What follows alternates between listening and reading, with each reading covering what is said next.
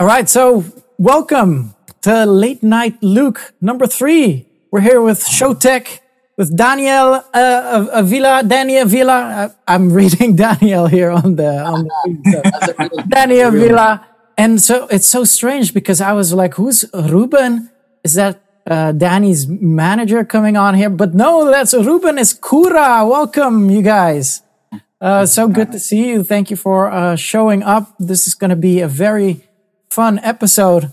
Um, yeah, and we're gonna we're gonna tackle a few things, but I have a ton of fun uh, lined up for you guys. So, I first of all, what I always do is I, I link the connections to everyone. So, like uh, Danny, I I heard a, a specific story about you, how you broke through. Oh, hey, look at the mug. There we go.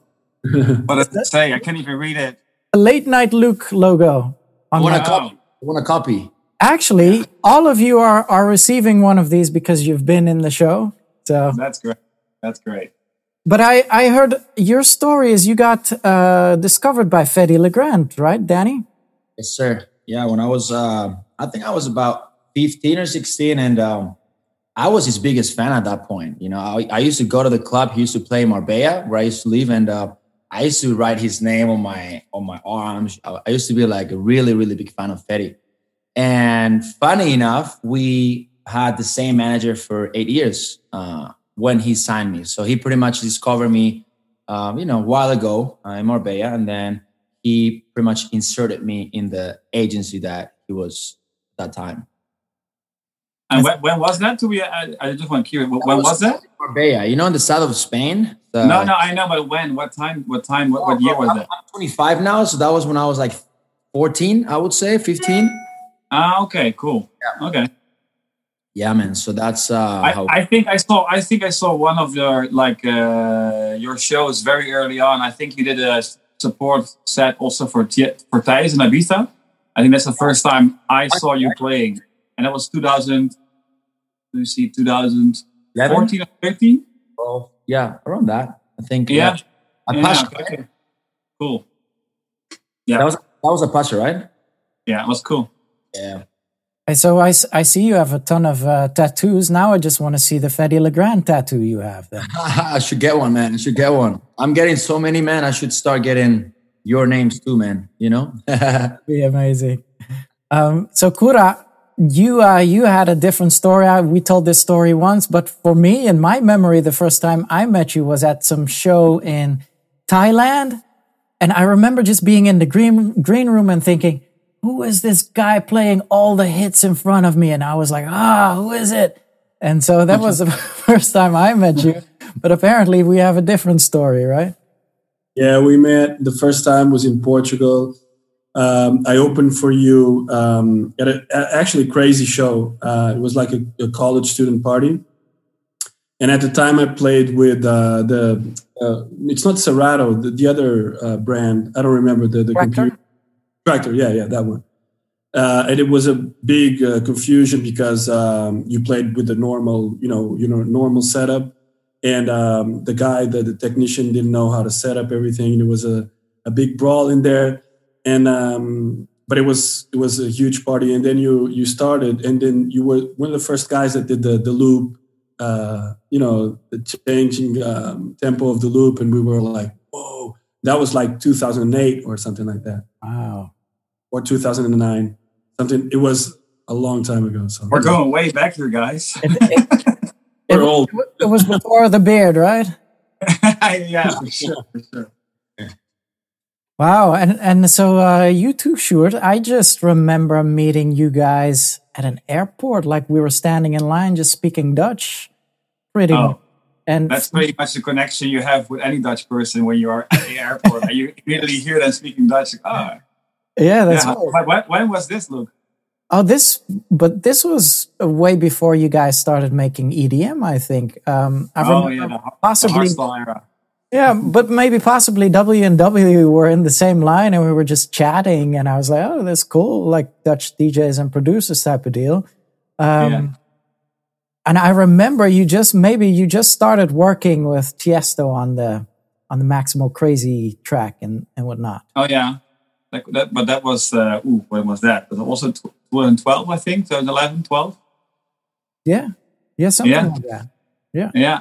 Yeah, it's funny to say to hear Danny speak about also Fedde because um, I, I think Fedde was the first DJ that I heard playing our song in a club. So I was like s- 16, 17 years old, and I was not allowed to go to clubs. But um, I was making music already when I was 14, 15, and I uh, back then, you know, you just gave your CD to as many people as possible, like record labels, DJs, and whatever. And I uh, he was back then. He was playing in a club called uh, Tracé in uh, Eindhoven, so in, uh, in a very very small club. And I used to go out there, and he was DJing there. And I gave him the CD. And he said, "Ah, cool, cool, thanks." And his feedback was like any other DJ. And I understand now, like, yeah, yeah, I'm busy. Thank you. I'll, I'll let, you know, you know. But back then, I was like waiting like a puppy, like to see if, what what his response would be. Whoa. But then a few weeks later, I went to the club called Dansalon. You must remember Dansalon, Luke yes. one of the biggest clubs in the Netherlands in Eindhoven, and uh, I was actually on T- TMF and the TMF back then. Wow. And then I went out to go. I was I was 70 years old, came in, whatever, and then I was on a, I was getting a drink at the bar, and I heard this loop coming in, and I said, hey, I, I recognize the song, and then Fedde dropped the the record for the first time when I was in the club, and then I saw everybody going crazy, of course, crazy, you know, giving like a good feedback to the song. And I was like, okay, this is cool, you know. So I also Fedde was the, the first DJ who I started playing a, a track without even releasing anything uh, beforehand. It was cool. Remember when that was, bro? Uh, that wasn't even called Showtek. That was called WNS Project. It was in my. Uh, I, I have to look it up. It was not even called Showtek, and uh, the song was released eventually. Um, but uh, it was it was called WNS, like Wouter and Sjoerd. it wasn't even Showtek. So that was 1999, 2000. Nice. Yeah. I I just got goosebumps for you listening to that story, and you know what? That's an amazing subject. How about we talk about that? Like, um, Kura, when was the first time you heard someone else play your track, and where was it? uh, at you know a recognizable level. It was like I was driving in a. I, actually, I was uh, you know the the back seat of uh, my girlfriend's car. We were listening to a radio show here. Um, uh, it was a radio called Mix FM, and Roger Sanchez was playing. Uh, These was- remember that it was huge. Yeah. And um, he used to play all, all kinds of, of house music, not only like the harder stuff, but you know, all the good stuff was there. And then he starts to play a track of mine called Brazil. It was like kind of a Afro techie track, and I was I didn't even know because uh, I didn't send the track. So it was uh, the label at the time. It was a Mastiksoul's label. Massive, yeah. Shout out. For me, it was like I was crazy. I was like, no, he's playing my song. Why? You know how? and it was um, it was big for me because I, I at the time I had no pretension of being a you know a touring DJ or uh, living off of music. It was just purely for fun. So it was it was huge. Yeah. It's amazing. What about you, Danny? I think for me, the first time was I was very young, man. I think I was 16, and I was in the middle of my first uh, tour in America, and I went to Sirius XM. I remember and on the way to Sirius XM to do a couple interviews. Uh, I heard my song on the radio, um, and it was actually like one of the first songs that I signed to like a decent label, I would say. Uh, signed it to uh, Big Beat in America, in New York.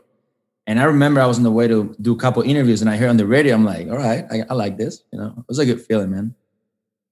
Um, yeah, well, that's it's because it's an unreal feeling. Like before this, you're just like working in your studio, and it's like, oh, you don't even think about other people playing your music. And I, I remember my first time, and okay, guys, I'm really old, right? So this was in 1997 in Utrecht in the Jaarbeurs.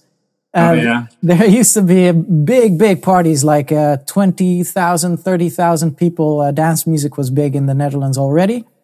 And I specifically went to see my favorite DJ back then there, which is DJ Remy. Shout out DJ Remy, Dutch legend. Um, and I just remember walking into that huge hall with my girlfriend. And I'm like, wait, wait a second. And he was playing my, my newest track. This must have been like my third release. And just in that hall and seeing all those people, I was like, this, this just came out of my computer like two months ago. And now all these people are partying to it. So That's amazing. awesome. That's awesome that's to- a nice story. And you know, you know, it's you know, it's funny. I mean, for us, like like for me and Wouter, and we never had the ambition to become even a DJ. Like we made, I think we made music for five, six years, even before thinking about DJing. And I remember because we we made house music first, like techno house, and then we just jumped into this Gary D trance. You know, Gary D. You know, it was like like up tempo hard trance, and then it became like the early hardstyle stuff. And then I think I went to uh, Shockers in 2003, a big festival Wow. Yeah. and then I heard, um, and then I heard uh, people playing our stuff, and then I went to Sensation, and then I saw DJ Luna. You remember DJ Luna, big hardstyle DJ, and th- this was the moment where that changed my life. Was like he was playing our song, and all respect to Luna, of course, but he had his hands up in the air, and he was, and he was going crazy, and everybody was going crazy. Like, wait, if he can do that, I can do that too. So that that's how I thought. Wait, I need to be standing there. That's my song. I want to play all my own music and that was my realization like wait maybe i should could bring my music also to a stage where i perform the music as a dj or an artist and that was where the ambition came but that, that came like maybe five six years later after making music that it was possible to do that so i think it was 2003 or 4 so uh, yeah it's, it's always fun to hear your music by somebody playing it but then i think everybody wants to be that person himself or herself playing it i think Totally.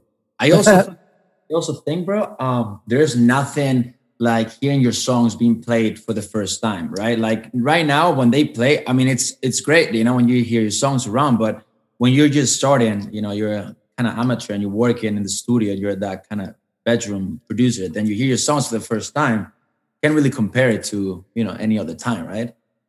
no Like, True. I mean, it's always. I think it's always as an artist. I think it's always nice if other people play your music because it means that you know. I mean, to me, like if you make music, you always make it for yourself because you're an artist. If you paint or make music and you create something, it comes out of your brain or your create creativity. So it's your your your production, but it does bring some value to the table when other people show appreciation. You know. So of course, uh, and even nowadays, even if I make a track right now and I see somebody playing it, I'm still like humbled by the fact that people play it because it doesn't matter what level you are. I think it's some kind of satisfaction you always like to hear if anybody plays your song. And doesn't matter, uh, you know, sometimes bigger or smaller artists playing it, but I think it's it, you should always have that kind of feel to always stay humble as well and uh, and always to get the satisfaction of the people like your stuff. It's, it's still a nice way of people, you know, to to feel that vibe. So. totally, totally, man. I want to share with you the story of how I met uh, David Guetta for the first time. Um, this was probably early 2010 or something. Yeah, yeah, something like that. There were, were big um, techno parades in in the, the heart of uh, Paris, where we were on a truck. We were DJing. I was invited by Joachim Garraud uh, to be on there, and David Guetta was on the truck as well. And I was DJing, and the crowd was going crazy. And I dropped my new track, which was um, Steve Angello and, and mine track uh, called Be. And I was playing it, and the people knew it, and they, they were going crazy. And all of a sudden, I get a, a tap on my shoulder, and it's it's David Guetta, and, and he's kind of like, "Bro, like you're doing a great job, but um, I really don't appreciate you playing this track uh, in front of me, before me." I was like, "Oh, oh, wait, why?" He's like, "You don't realize this is the biggest track I'm playing at the moment. I'm on, I'm on next to you, uh, after you. So you know, yeah, this kind of sucks." And I'm like, "But I made the track," and you saw his his mind going like, and he was like, "Wait, are you Laidback, Luke?" And I'm like, Oh my dude." god, that's amazing. That's really cool. So that was awesome. He played it again, and it was it was fine. Um, When, Lou, when did Be come, come out? How long ago? well, uh, what was it? Two thousand nine, something like that. Yeah. I, I remember when it came out, man. I was like, damn. Which which, uh, which festival was it in in Pa- Paris? I was curious. Uh, what, the- what festival The, was it? the techno parade in Paris. Oh, nice. Okay, cool. And um, actually, I wanted to touch uh, base upon that because I, I heard Kura just saying tech house now. Um, Sjoerd has a techno background. Danny, you're in Spain and uh, techno is huge over there. And, and, and so I think it's interesting, Sjoerd. I actually didn't know that, uh, that you guys had techno roots. Do you know our our, our project name, our techno project name, and we released several projects, several tracks under it. It's called Unibase, U N I B B A S S. And we, I think, we hmm. released two, or three songs. It was all more like the Shockers, you know, the, the big big rave in in, in Amsterdam Rai. that really inspired me. And I think I went to a festival. Marco Bailey was playing a three-hour DJ set, and I just I just went ballistic. Just the ah. fact the percussion and the hi hats and stuff, and it's like, what is this? You know, it was all, all new to me because I was going to Trossé, 150 people little club in, in Eindhoven playing the you know the popular tracks, and then I went to this rave. It was all underground music, and uh, I went for 11 hours. I didn't leave the room. 11 hours. It's like just like the techno train, you know. And then I literally took the train back home at uh, the first train in the morning at 10, 10 30 a.m. back to Eindhoven. I went to the train. I was like, oh my God, this is amazing. So I got his set, his DJ set live. I think was back then on Napster. You know, I found the set, listened to it, sampling every hi I could sample, you know, every little beat. And then that's like how I started. So, and then uh, was always playing the keys. So before Showtek, we were like doing like dark kind of underground techno stuff. It was called Unibase. We had like two or three songs, and then we released that. Uh, we, we, realized that it was like it was cool, but we could do more and stuff, more melodic. But that was the foundation of our my brother and and and and and, and uh, me making music. That's incredible. Uh, because during during quarantine, I've been uh, I'm actually on the on the verge of rolling out my uh, techno alias, and I've been making that, and and it's funny because I don't really connect with the techno nowadays, but I have such a big heart for exactly the Marco Bailey type of techno you are talking about. And I've been making that type of stuff, and we're gonna we're gonna roll out soon. I'm quite excited about it. Uh, you have to send me. I, I really want to because I can definitely listen to it. I think you'll enjoy that for sure. Okay, that's cool. Um, you played that sound uh, way before the whole pandemic uh, stuff. You played a couple of shows where you played that that sound too, right? Yeah, yeah, I've always had um had a big heart uh, for uh, techno, and it it kind of balances out the EDM for me, where it's exactly like Sjoerd just said, where it's like you have all the hits, but then sometimes you want purely underground. And as a DJ, if I play techno, I don't do any requests. I don't even necessarily look at the crowd. It's just you know, I just play whatever I want, and it's so nice. Exactly. I mean, techno. I think also with. Oh, sorry, I didn't want to interrupt you. Okay, go ahead, bro. No, I want to say what I like about the techno scene and underground is is that it brings you back to an era, even in the 70s and 80s, when guitarists and drummers had their own solo in a song, and a song could easily be seven, eight, nine minutes, and the crowd would appreciate it, that one minute solo of just a drummer like like going crazy or the guitarist playing and that's what kind of missing in music right now. The the the express like people just turn the page really real quick, right? If you if you release a song on Spotify, the label says, "Oh, two minutes forty five is the max." Then over three minutes, let's try not to do it. While in techno, you don't have you don't have that rule. It's like you can make a, a build up from four minutes and then drop with a hi hat, and people are like, it could be a massive drop, and that's kind of what I like about the essence of that part of music or music in general is that you can take time to really experience a song and it's not about it's it's about so many more aspects in music than just the drop that needs to build up within two bars otherwise people are bored. And that's that's what i really appreciate about music. Doesn't mean i'm talking bad about the actual edm or even stuff that we're doing but that's an aspect i really like about music in general i guess I mean, I kind of grew up with it because in Spain it's been very strong for a very long time. Um, what about what about in Portugal, Kura?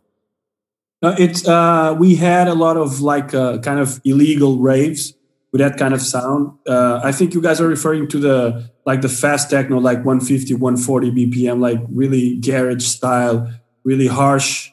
Uh, I'm, I'm a little bit like kind of like the underground scene, at least in Spain. I think uh, the, the, the regular underground uh, stuff doesn't really matter if it's more techy or more darky or more techno, whatever. It's been very very big in Spain. I would say even bigger than EDM, except for the peak of the EDM era. You know, I would kind of like put that on the side, but I kind of grew up with it because it's very big here. You know, so I'm 25 now. I've been DJing for about 10, 11 years. So before I started playing a little bit more the commercial sound, I I started actually DJing more techie stuff. Where when Roger Sanchez was like on on top.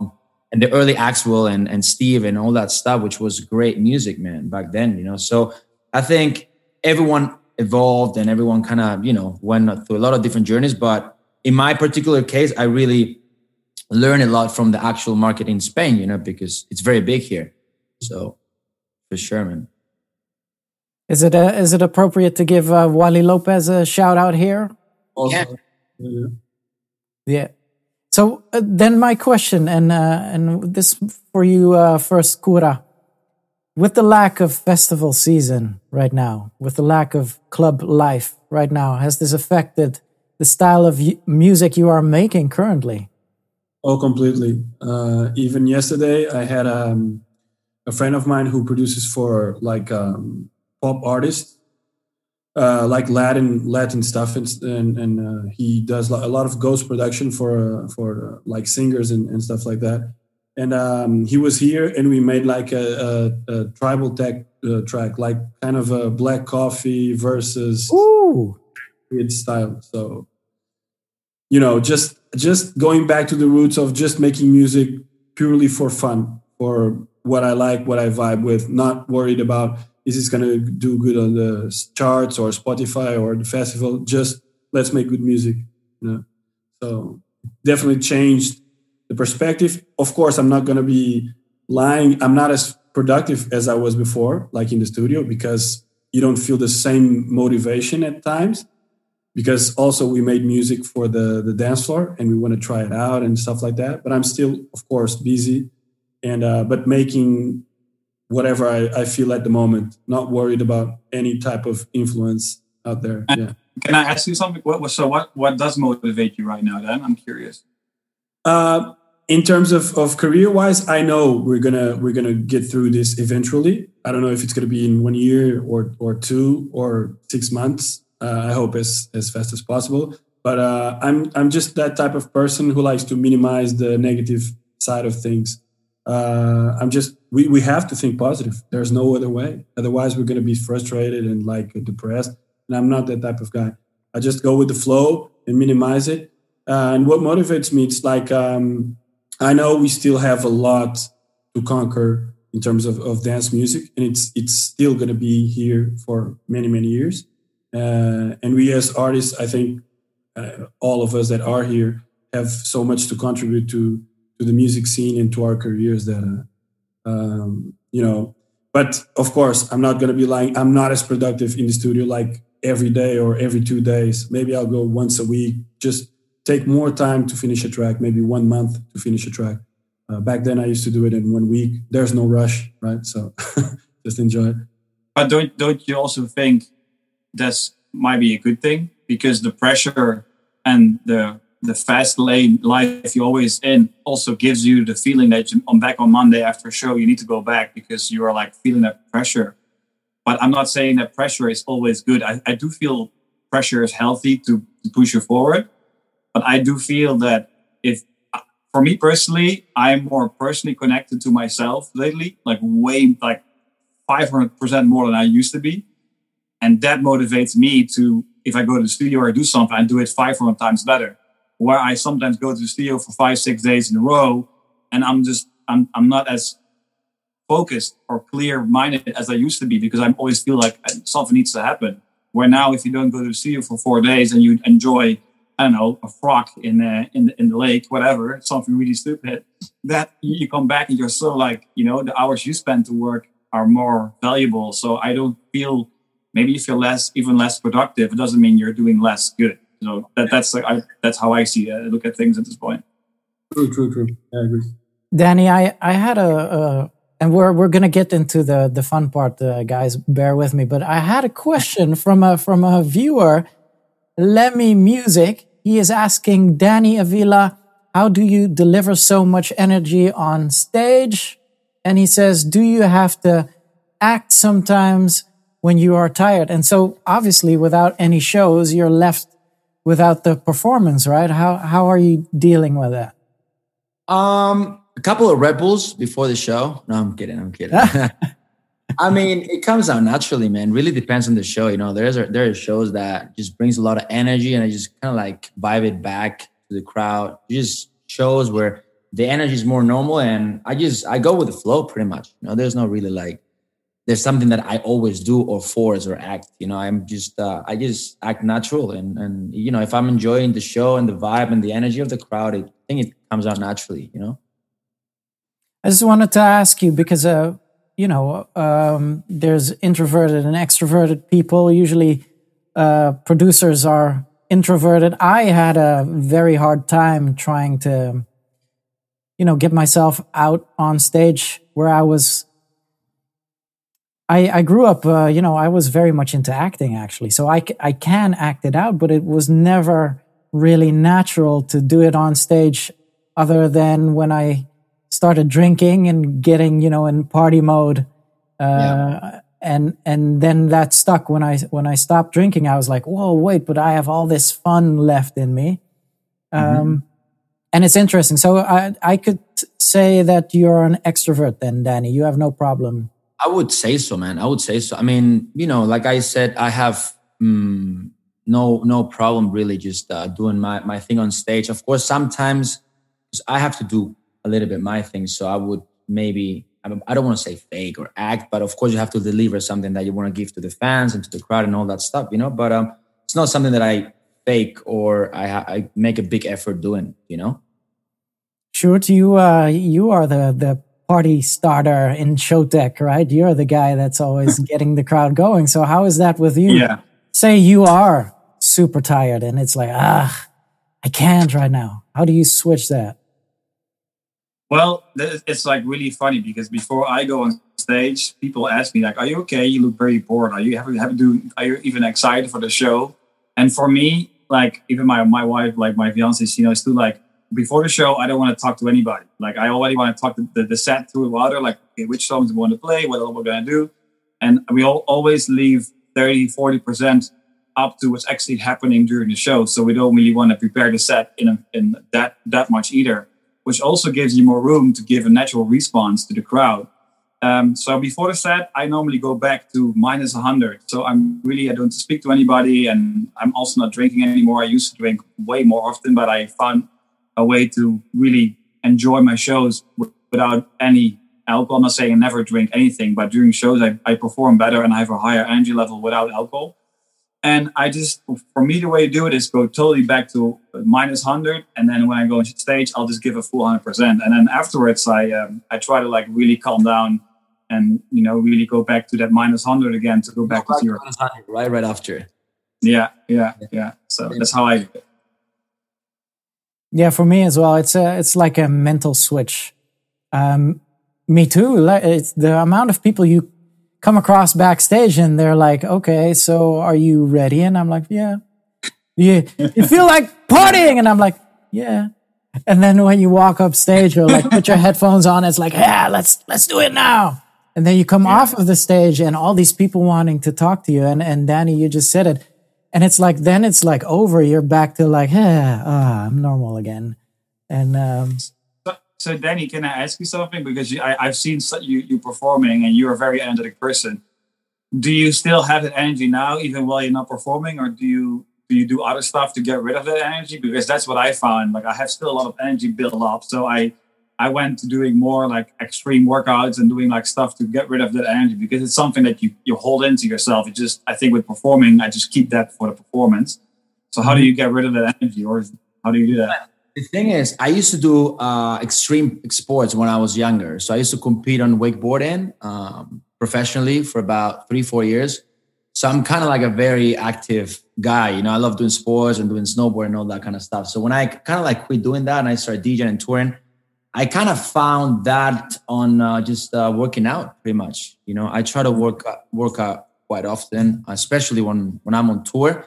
Uh, even though it's tough, you guys know that, Luke, and uh, I mean everyone. You guys know how tough it is to work out on the road. But I try to do that, man. I try Kura, to. Kura. The boss. So uh, you know, I try to do that, man. I try to you know get the energy out, working out, and um, doing that frequently. I would say. That's awesome. Um, so let me dive into the fun stuff here. Let me ask you guys if you have all your pieces of paper ready. Oh yeah, ready. Yeah. Okay, because so we because uh, we did a poll online and it's so awesome. People love interacting with these. Uh, last time on the Late Night Luke show, we had uh, 18,000 votes. Now we had lesser questions and uh, the votes were still 7,000 votes. Okay. these are questions. And then for you to put, put the, put the name up, you should let me know what you think the crowd answered.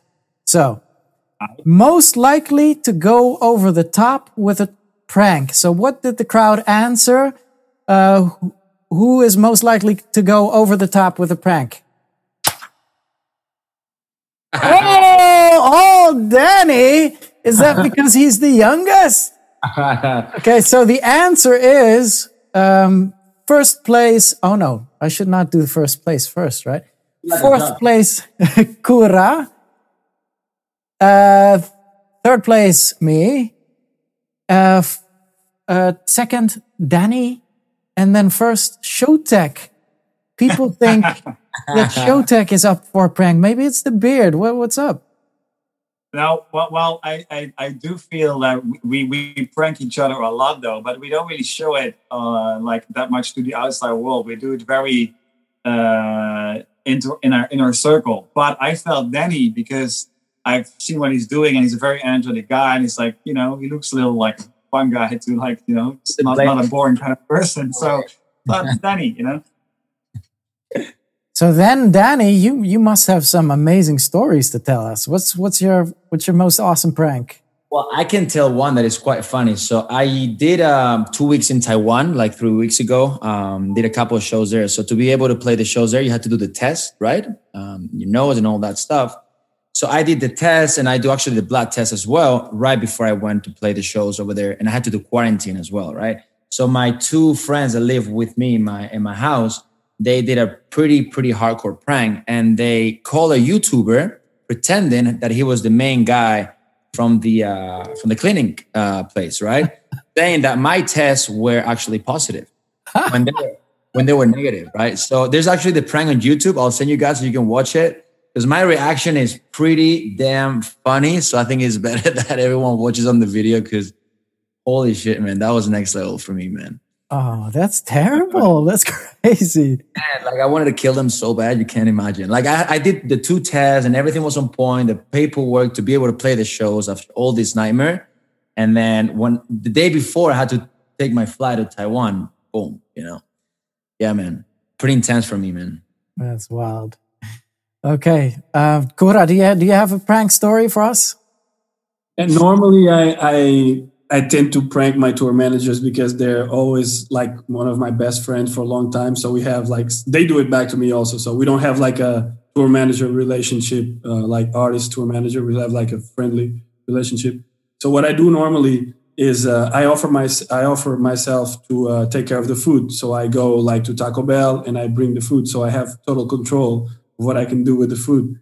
So what I normally do, and they go like, no, no, don't worry, no, no. I say, no, no, don't worry, I'll, I'll go, I'll go, no problem.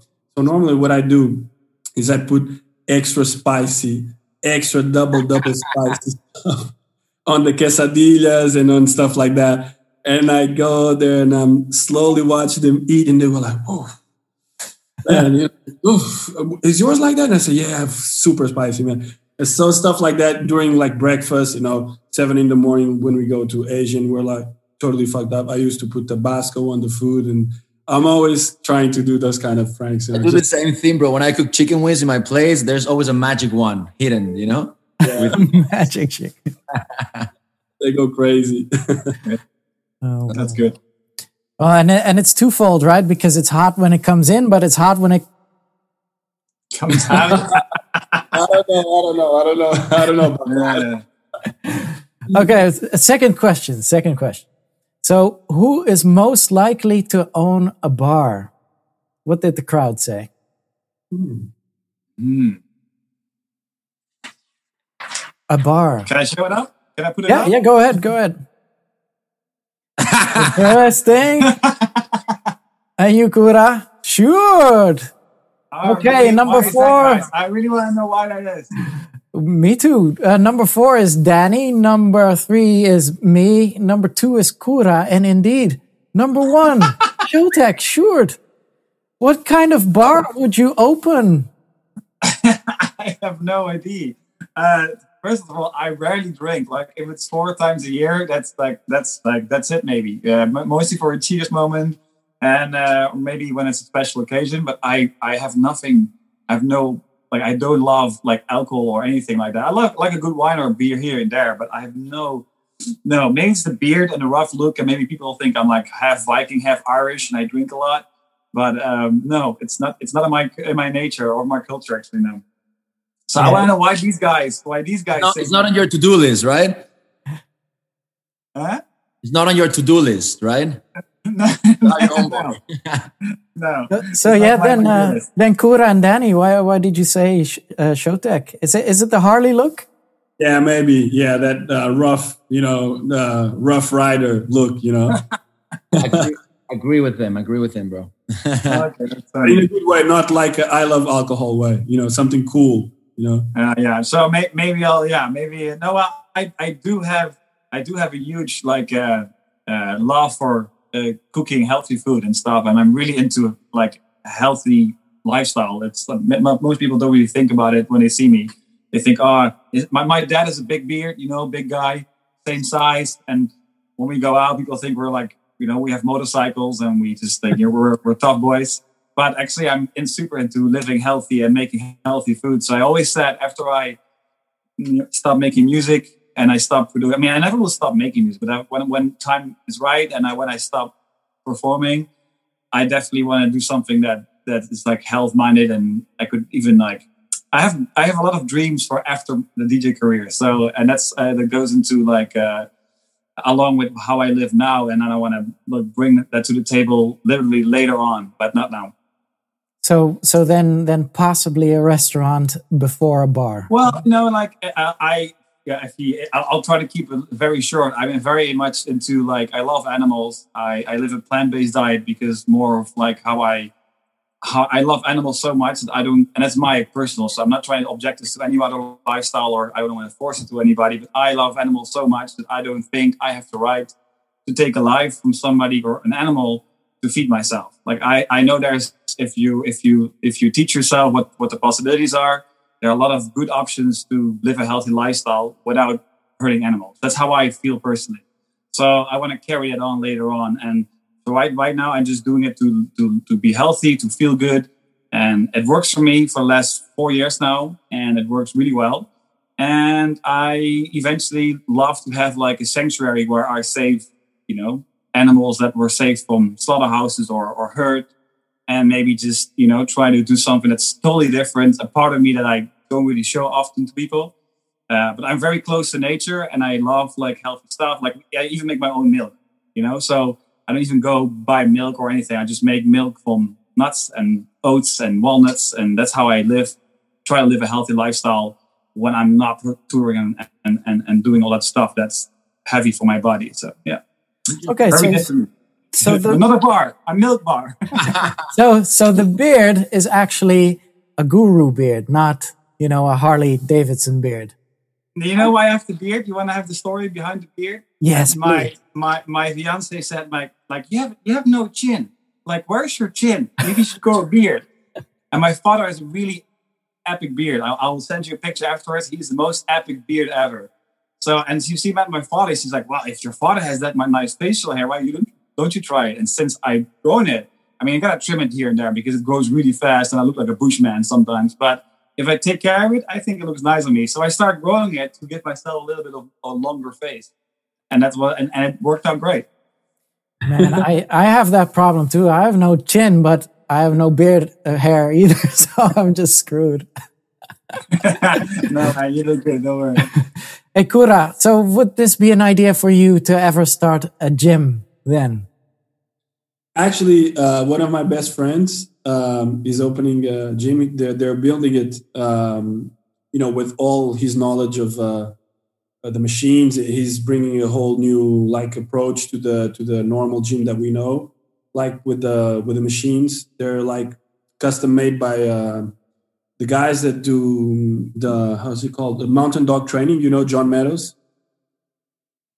so um, he made a couple of, of machines that are completely different from what we see in the regular gyms they're making like a super complex here in portugal which is something never seen before. As for me, I don't have the knowledge to uh, to make something like that. I could be a partner, uh, like an investor, because I love it. But um, you know, other than that, I, I don't have. I actually don't have the knowledge to uh, you know to to deliver a proper gym. Uh, I just you know I just work out because I love it, and I, I I I can't get away from it right now at this point of my life because I don't want to look like I used to, you know, because I didn't like it uh, and it's part of me right now. It's something that you cannot take away. Yeah, for sure. Um, I think for me, one of my big dreams is to to open up a kung fu school, obviously. But then, uh, I have students online right now all over the world, which is great. But to actually have a physical building and to be able to go in there and and teach everyone in person, it would be nice. Yeah. How long have you been practicing, Luke? Because I, when since the day I met you, you've always been training. Like when I met you in a hotel, you were like er, up early with your teacher who was with you traveling, who was also your tour manager, correct? That's I right. remember we, we, we were in, uh, in, in Barcelona in a club. I think you played after us. And then um, it was on the beach. Uh, maybe, I'm not sure which what the club is again. It's on the beach in the Barcelona strip. I don't know Opium. what it was. Opium, Opium yeah. yeah. And you played after us and you played a really crazy set. And we were like partying hard. And then you went after the set you left, and then I was, I think, still up the next morning, and you're already up from your sleep practicing your kung fu and your your and with your teacher's like, wow, what this this guy's motivated. So do you do you still do that? Yeah, for sure, absolutely. So I've been oh. training for over twenty years, and um, what is it? Three years ago, I I got the title Sifu, which is sensei in uh, kung fu. Uh, so I, I, became a teacher and uh, yeah, i am still doing it. I actually need to tell you a funny, funny story about Ibiza, where I was invited by uh, Dimitri Vegas and Like Mike to come and play uh, at their party. And they always have such a big crowd of people behind them on stage. And uh, the Tomorrowland crew was there, and uh, Christoph uh, from Tomorrowland, he was uh, trying to get me drunk. He was like, ah, have shots with us. And here, drink this and drink that. And I actually couldn't because it was, what was it? Three days out of me competing in the world championships. And I had to finish off uh, training early in the morning. And I was like, no, I can't, no, I can't, no, I can't, no, I can't. And then I left. And, um, I've had several, several, uh, points, for instance, uh, in, uh, Miami at Winter Music Conference where this was also like a week before the World Championships, and I had trained for about five months to get ready. And it mid WMC, I was just still still training. Yeah, for sure. That's that's nice, but that's motivation, and that's uh, that's that's good to see. And it's fun to see. I see that a lot of people also with you that have like have something super like um, uh, besides DJing or producing, that that is like another drive for them. So it's it's, it's really motivating to see that you, you still do that. That's good. A lot of dedication too, man. Wow. Yeah, for sure. But yeah, it's just fun, so it's easy. Speaking about fun, the next question: Who is most likely to fall off stage? What did the crowd say? Hmm. Ruben Kura. Oh, oh, here we go. Here we go. Oh, Showtek. Wow. Okay, so the crowd said number four, Kura. Number three, Danny. Number two, Laidback Luke. I don't know why. But number one, again, Showtek taking the Got a winner. even though I've fell off stage a lot of times, even though I've done it many times. Okay, I want to I want to hear about that. But first, Sjoerd, you know what's funny? Uh, I'm not. I'm not really sure which show it was, but you know how in front of the stage there's always like the speakers that go that are pointing to the crowd.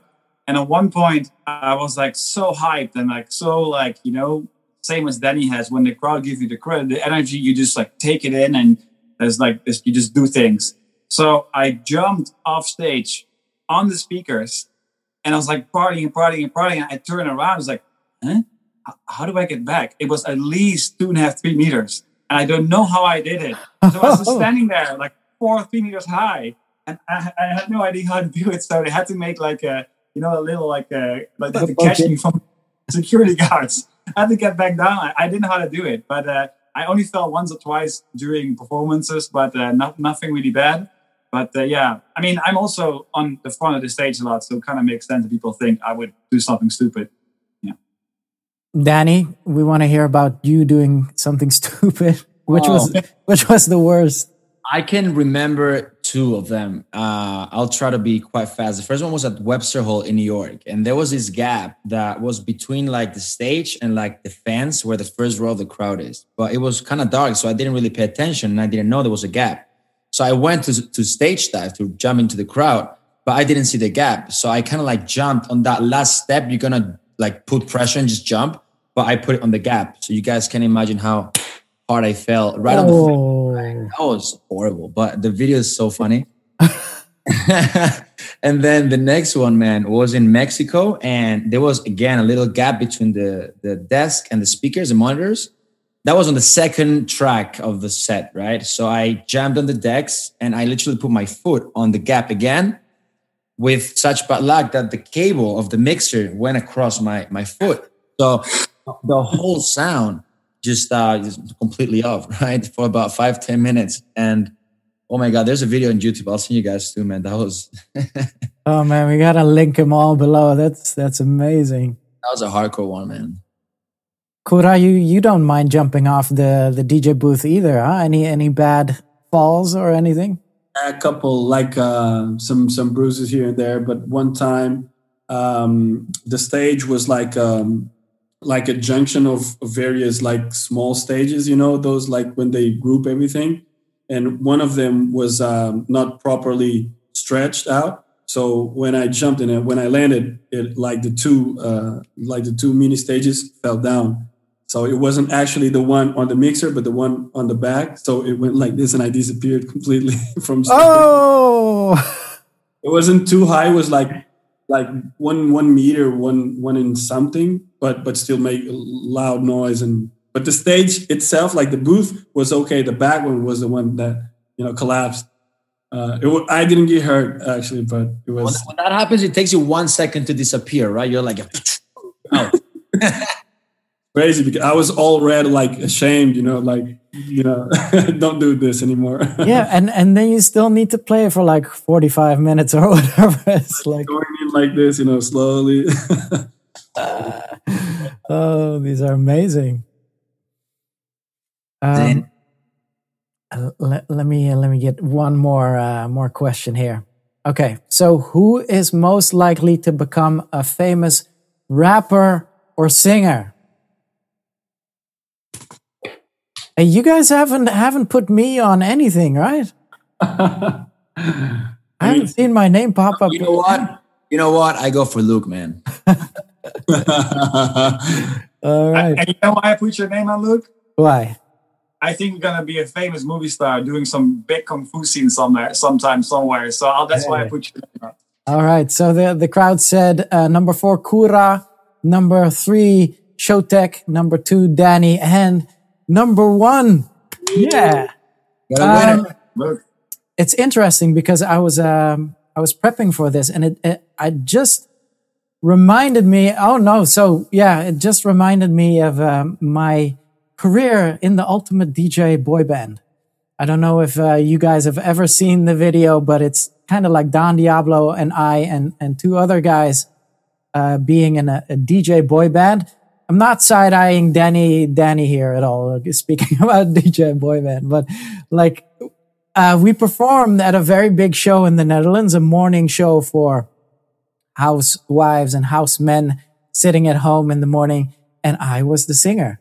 Uh, I You're can't. the actual singer. Yeah, yeah, yeah, yeah. I was I was doing it playback, but um, and I I really can't can't sing for the life of me. what show was this? What what TV show was this? Uh, what, what was it? Uh, something like what was it Uh, back in the day, like RTL four in the morning, or uh, I, Oh, got, I got Coffee Tide.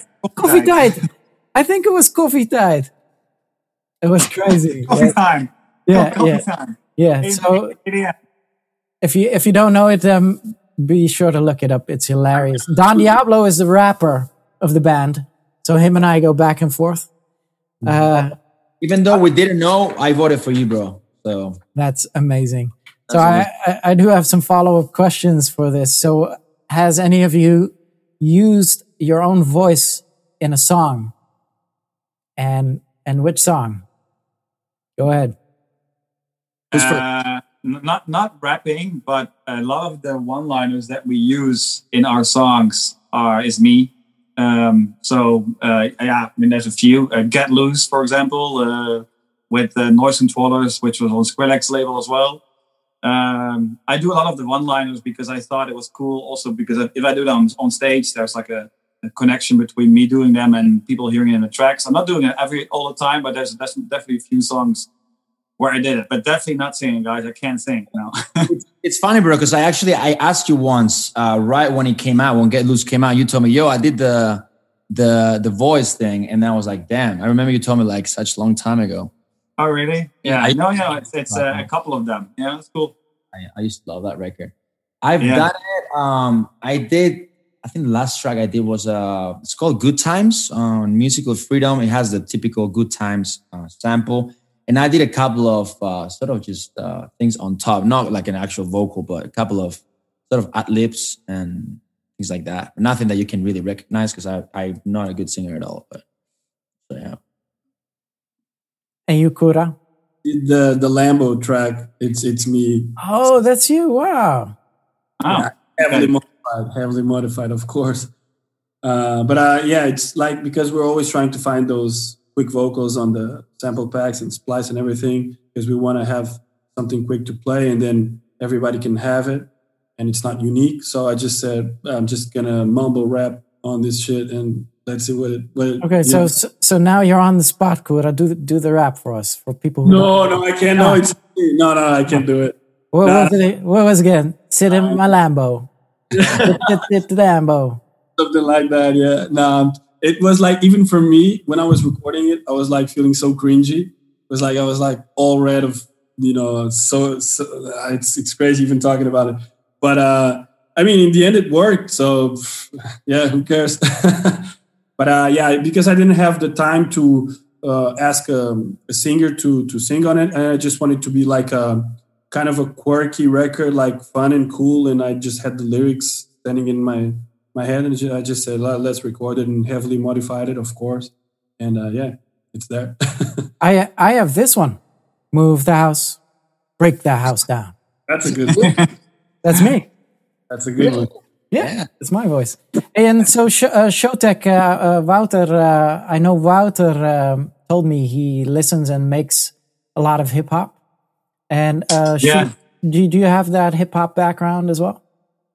Uh, well, and it's funny, you know, it's really like when I grew up with what I mean, Wouter uh, was always the older brother, right? So as an older brother, you always kind of like fall into the footsteps of your older brother when you're younger. So when he, you know, said, "Oh, I like basketball," oh, okay, I'll try it out too. You know, so a lot of things that uh, I like now were introduced to me from out of my brother. But when he grew up, he was a huge, huge, crazy hip hop fan. I'm talking about listening to every day Wu Tang, like uh, Biggie, Tupac and his whole room was full of Wu Tang posters, Wu Tang stars. You know, when you when uh, when you when you put the lights off, it was like reflecting on the ceiling. So he grew up with hip hop a lot, and he's very into it still. I still like it here and there, but I'm I'm I'm more like a '90s hip hop guy, and I, I the new hip hop is cool. But I when I listen, like when I work out or stuff, I, I put the old old hip hop on. I agree. I'm from that same generation. So, but but then okay. So let's give Wouter a 2020 hip hop artist name. What, what would you name him? If we give Wouter a hip hop name? Yeah, Lil, Lil Wouter. oh wow, uh, that's a, oh now you got me on the on the on the spot, bro. Uh, that's a good one because he's like he's pretty sophisticated, right? He tucks his t-shirt sometimes in his pants, and like so he's a little like like like uh, I don't know. He's, very specific the way he dresses and the way he acts with his. He's got long, dirty hair, so he, it's a little like a dirty look, but still sophisticated. I don't know. Like yeah, that would yeah. a good. Because because what, what, what, will you get?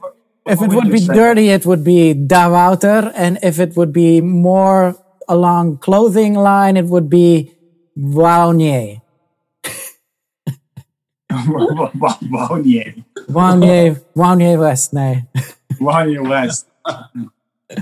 okay, now we're getting into bad jokes here. Um, I have a I have a question from um, from someone in the audience, someone who's watching right now. Um, oh boy. Okay, we're gonna get we're gonna turn it a little bit serious here because of the bad jokes. Jake Dial is asking us, what are the next music trends? What do you guys think? I think I think melodic techno is taking a big, big uh, journey now. To be honest, I see it coming in quite high. Do you, do you have any any artist you can you can highlight there? Um, actually, there's two guys. They're from Spain. They're called Prophecy. Um, they made some really really cool stuff actually um, on that on that genre. But I think I think it's becoming quite popular at the moment. Elderbrook also, right? I would say Elderbrook is really cool. Even even you can consider maybe like CamelPhat on that genre, maybe some some of the tracks, right? A little bit, yeah, yeah, yeah, a little bit. I would say that that's growing for sure. That's really good to hear. What, what do you what think? Do you, what do you think, Luke, about that? Um, yeah, I mean, I I hear that. I've seen it uh, popping up for sure. Obviously, right now the whole uh, streaming sound is is hot with the the slap slap house bass line kind of deal. Um, yeah, I, I think there's there's two genres that took the, took my attention lately. It's first of all, I've seen techno becoming more popular on on Beatport and also on, on, on Spotify. If you look at some like artists, like some of the streaming on techno went quite up, and I think like you said, oh, melodic techno is, is going to be popular. Uh, it could, could be. I'm, I'm not listening that much uh, to it, but I, I just think that um, uh, especially now in quarantine, people just have more time to do things and stuff. I think people listen also to other stuff, and I think what we were saying before, like techno and longer music and more build-ups are becoming more popular. And also, it's more like the uh, what I found it's it's more like um, how you call that? It's like uh, like almost like the chill hop, you know, like it's very like uh, like very weird flume kind of hip hop this is just like chill out music and it's very relaxing. I've been listening to a lot and those streams have been going up as well. Uh, but at the end of the story, I think if you if you look at what's going popular, you're already almost too late as an artist if you're going to jump on that bandwagon. So I think it's super important that you just and especially now, my brother and I are working like on an album for next year, and we really said to each other, let's just do what comes up in our head right now because there's no shows, there's no pressure, we don't know what's going to happen. So yeah. this is almost like it's almost like a big reset button for the not for the entire planet, you know, but also for the entire music industry. When we all come out of this, we have a chance as artists to do something totally new and almost get away with it in a good way, you know, because we have time to reinvent ourselves. And I, I think it's really cool. And I think like we we have so many different songs that we want to uh, come out with, and some are more like super chill, some more techno orientated some are still like really typical Showtek, like you know, like big. And uh, I think we all of us are, as uh, you were saying earlier, we have time to really just be productive right now. So hopefully we all, you know, in like a year, if we do this interview again, we laugh at it and we all did something new. We can say, ah, this is what was new. Yep. Like a musical vacation, right? Kind of. Yeah, and I think I think everybody who I speak to needs it. It's really funny, but everybody I speak to, from an artist perspective, almost needed it. It's I think like, it was a bit lost before all of this. Everybody was a bit lost of what are we going to play right now? Uh, what's popping, you know? Because we sometimes I felt like when I played in a bigger festival, like uh, for bigger crowds, I had to resource myself to older tracks that I knew that were to do good on the dance floor. And then there was nothing like that secret weapon that we had back then, you know, the fresh stuff that we had like the, the, those good tracks, you know, during the trending like EDM sound that maybe like a couple of DJs had it. At this time before the quarantine, we don't have that anymore. It's just not, the music was not up to par in terms of quality. I mean, globally, not only me or you got everybody was not making like the super cool stuff, you know. And the tech house was coming up. It was a big mess. I think this will is going to be good to do a exactly a reset, and maybe we have the responsibility to create something you know big again. I think. Yeah. I, I also look at it like you know, if you look at all the rivers in the world right now, and the oceans and the water, everything is more getting more clear. To me, that's a big reflection of of how your mind can be as well. Like every, everything is clearing up, so you have the the time, and basically, Earth is giving us an opportunity to to do something new, and that can be very good for next decade. You know, so even though it's a very depressing time for a lot of people, I think the challenge here is like to just really like take this moment and really realize, like, okay, we not now I have ex- I have no excuse. Now we can really like take our time to do something new and even be a trend yourself. You know, it's like it, of course there will always be a trend or a genre that's popping or doing well, and that's like you know people follow that. But now, if you come out with some music like like later on this year or next year, you have a story to tell, and I think that's the opportunity that every artist has in their own way. And I think also people when when the engine starts rolling again, people will understand because everybody went through the same thing. So. I think even though it's really bad times and every bad uh, situation, there's always something positive, and everybody's looking for that positive. And not only in this conversation and my friends and my family, everybody's doing something to. When we all get back together, we have something that's going to carry us for another few years, and I think it's a challenge. Like there's not that much pressure at the moment compared to the times before right? Because before, you know, we're always on the go. We're always thinking about, okay, how much time do I have to finish this? When's the next one gonna come? How much time do I have to finish that or to send it to this other guy? But right now, I don't feel that pressure anymore. You know, I, I, yeah. want to ask you a question to all of you guys. How do you feel about this? Um, because I've been asked this, and um, it got me thinking. Like, what do you feel about artists that are not releasing music during this quarantine time? Um, you know, there are a lot of artists that just don't release music anymore. What do you feel? I think I think depends on the strategy they got. You know, maybe some artists are just trying to put out. Depends on the artist, right? But I think they're trying to put out maybe the stronger records when this whole thing stops. Mm-hmm. Some people, you know, just want to maybe perhaps think about it a little better. I see a lot of artists putting out a lot of music. So I think depends on what you got in your mind, your strategy, your goal. And maybe for some artists it works. Maybe take a break and come out with stronger records and not kind of like waste them at the moment. Perhaps for other artists, it works to put out a bunch of music. So when this whole thing ends, they are in a little better position. But I think it depends what you're trying to achieve and what you got, you know, in your own uh, studio, let's say, you know. I agree. What about you? Well, what, are you uh, doing? This is well said, uh, Danny. I, I I hear that. I, I see that as well. For me, it's I've I I, lo- I just love making music. Really, I've been fantasizing about the times that it's going to open up again, and if I can take the 1918 pandemic and the Roaring Twenties after that, doing a little math. So in our in our time, this would be around 2024, where where people en masse will go out and party like maniacs, uh, which is obviously is a couple of years still. Um, but I, I can't help thinking about that. And, and I need to be very honest with you. Still, every two nights, I wake up with this dream that I was about to perform at a show. Some kind of show somewhere, walking through the crowd, going onto the decks, um, you know, plugging my USB in. And I can't help it. I keep on having those dreams. So I am kind of stuck in the, in the old world and I'm still making music almost as if I'm in the in the old world. But I, I can't seem to shake it. I love it and I miss it. And that's, but there's, there's also nothing wrong with that, is it? Yeah. So so it's in, um, interesting, and uh, I think all of us deal with it on a diff in a different way, right?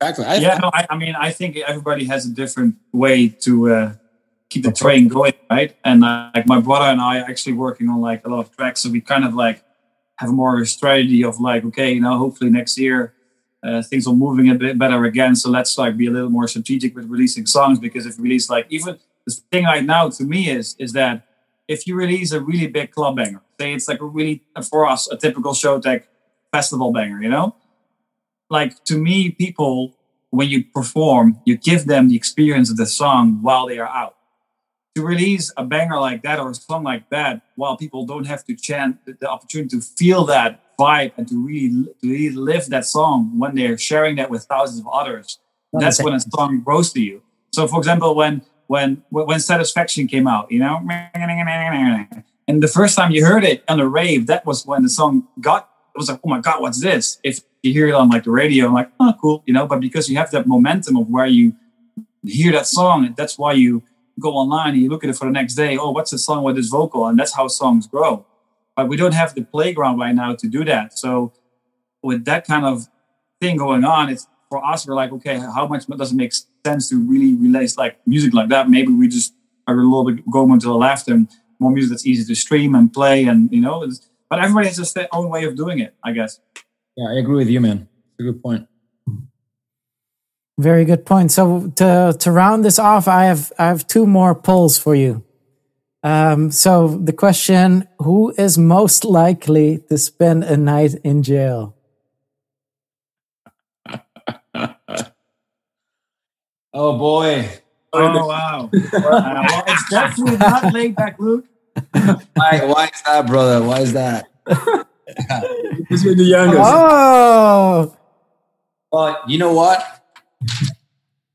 Oh, okay. We might be onto something here. Okay, the crowd said number four, Laidback Luke. Number three, Kura. Number two, Danny. And number one, it's Showtek. Guys, I'm not a criminal. Guys, I'm not a criminal. That's that. You know, this is funny. Uh, people judge because just of the beard.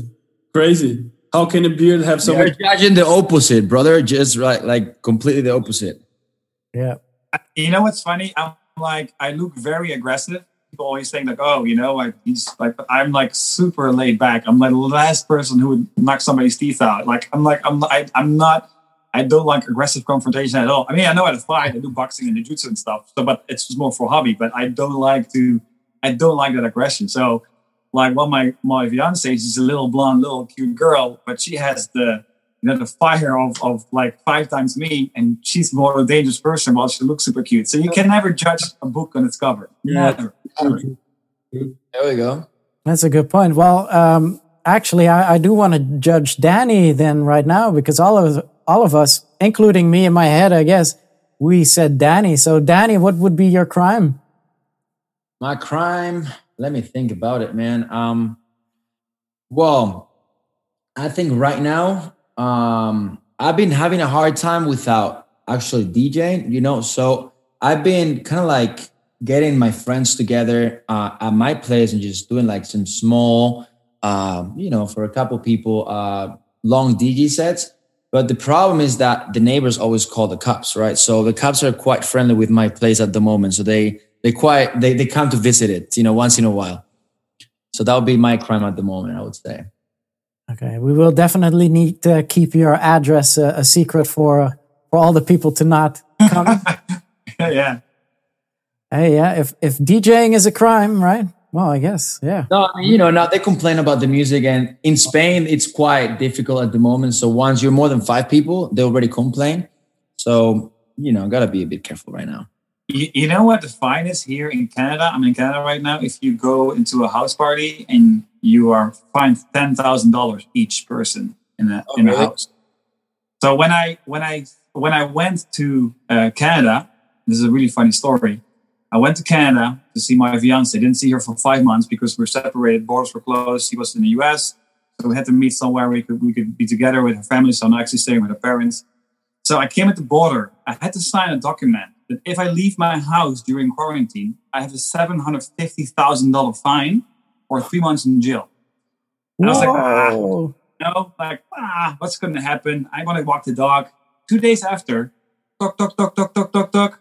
It's like, ah, why does the neighbor knock so hard on the door? I'm not going going out because I was staying in their parent in their parents' apartment. It's like, oh, whatever. My phone rings two minutes later. Guys, the cops are downstairs. You have to do a passport control, quarantine control. Open the door. So open the door. Cops came. I have to show my passport. Tell them uh, like how long I was staying, and they told me you have to stay in the house until 12 Friday next week, and uh, we do random checks. So I, I, I was like, oh my god! So in Canada, that would never happen to me. Is that So when, those- when you enter Canada, like r- right when you enter? yeah, when you enter Canada, the fine is seven hundred fifty thousand dollars if you break the quarantine rule. Yeah, when So- I got when I got to Taiwan, I had to do the same thing. It was obviously a two week quarantine, quite strict, and we had a police uh, uh, come and check every day. And and we had cameras on the doors. So it will get out of the house, they would see it right away. Uh, so there were no, there was no way to get out, and it was I think a fifty thousand dollar fine per person, and we were three of Um, us. um, um, um, unbelievable. yeah, they were pretty strict on that. Uh, interesting. I didn't expect that from Canada, and because so I I traveled to uh, the Netherlands after five and a half months, and the Netherlands is so liberal about it. You know, stepping into the Netherlands, they said, "Oh, sir, there was a guy from the the fire department. He looked at my passport and he said, you know about the what was it? The how do you say that in English? It's not the. It's kind of like the necessary quarantine, where it's like you are aware of that." and it's like it's not even like an obligation or you won't get fined it's like you still have the choice if you can do it or not but i Not ex- mandatory. Yeah. Not not mandatory yeah ex- that's exactly what they said yeah you know about the not manda- mandatory quarantine i was like yeah of course and that's it And you, you can't even go to the supermarket here. You have to have somebody bring you groceries and you have to show them. And they even called her parents to double check before I passed the border. It took me two hours to get in. And they checked, they called her like, okay, sir, you know that you can stay together. Do you have another house where you can stay? Like they were on top of it. Uh, During the quarantine, right? Yeah, yeah. But even now, like uh, when when they, they they made the rules stricter again, now you can be in more than the house than more than six or eight people. And if you do, and they have the the law to come in, and they find more people, everybody gets fined ten thousand Yeah, ten thousand dollars. Oof. wow So no no illegal house parties, guys. not in canada Not here. in Canada. Come to Spain. No, I'm kidding. Okay, so last question of this episode. uh, Speaking about uh, girlfriends and whatnot, who is the most likely to get married first? And I, I can't be uh, in this question because people know I, I'm married three times already. So I'm, I'm out. So who's likely to get married first? Based on information we acquired today, Hey, hey, hey. well, brother, you got them all. Beep, beep, beep. Hey. Yeah, so obviously I'm asking this question because Afrojack married this year. I married again this year. Uh, Tiesto got married. So the crowd said number three, Showtek, number two, Danny, and number one, Kura. So I don't know if you're engaged right now, Kura. What's what's going on? I, I mean, I'm in a relationship, but it, uh, we, I mean, uh, it's not. We haven't spoken about it yet, so we're still far away from that. You, you know, you just broke a lot of hearts huh, right now saying you are in a relationship. No, no, no. no, but it's something that we uh, because we met a little bit before uh, of the pandemic, so we hadn't have uh, enough time to um, enjoy life outside of you know our routines. So we want to do that first.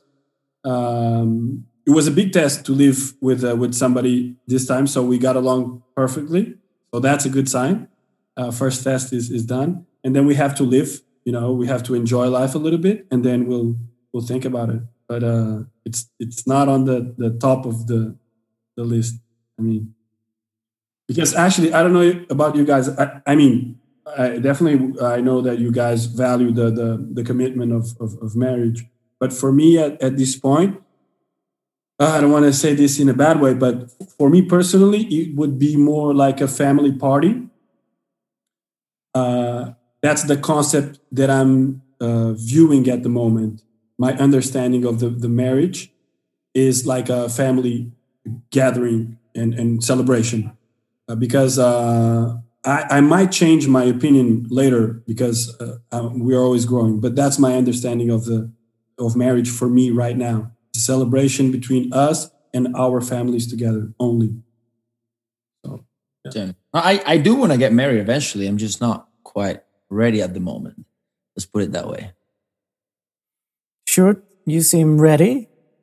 No, I'm, I'm, I'm, I'm curious because, like, yeah, I was supposed to get married this year, but uh, obviously with the situation, we didn't want to wear a face mask and uh, say, Oh, you were actually going to get married this year. Didn't know that. yeah, so we right. had to move it, unfortunately. And yeah, um, you, uh, uh, when we uh, we only invited family and like my a few best, best, best, like long, long life, uh, long time friends. So super small, like the smallest we could get it because I, I like privacy a lot. And unfortunately, um, we uh, we had to move it. But I've been engaged for two years, and for us, we, to me personally, it's like the build is nice because you have a relationship, you get to know each other. And then I got engaged, and we said, you know what? I don't want to rush into a wedding. I want to be engaged too because it's almost like a new phase. Why don't we just enjoy it for like two, three years, see how it goes? And then we were perfectly fine. So we moved until next year, and uh, we're still engaged uh, right now, which is which is great. And uh, I uh, I, I want to have a COVID-free wedding and not be worried about restrictions and anything like that. Especially because all of my my my my my fiance she's Canadian. Her friends are from America, even Australia, and everybody was going to the wedding. Did not live in one place, so everybody had to fly to the wedding. And a lot of people lost their jobs. And for me, if you go to a wedding, I don't want to put pressure on people. Oh, you have to come. You know, if you fly somewhere, it's going to cost a few thousand bucks to take a ticket. You don't want to go in and out the same day. You're going to book a hotel. And some people lost their jobs. And we said, you know what, it's not going to be a fun experience for us to do it. So we'll move it. But uh, yeah, I mean, we're we're we're both uh, agreeing on moving it is the, the best for now, and we just keep keep enjoying the time we're engaged. So all good. Was, was it supposed to be in Canada? No, it was supposed to be in uh, France. All right, nice. Yeah. I mean, uh, with the rules we just learned from Canada, it would have not been a very successful wedding in Canada. No, no, no. It would be very, very expensive. yeah. All right. Well, um, guys, thank you so much for spending this time. Thank you so much for your your positive messages and and the fun we had. Thank you for being on this episode.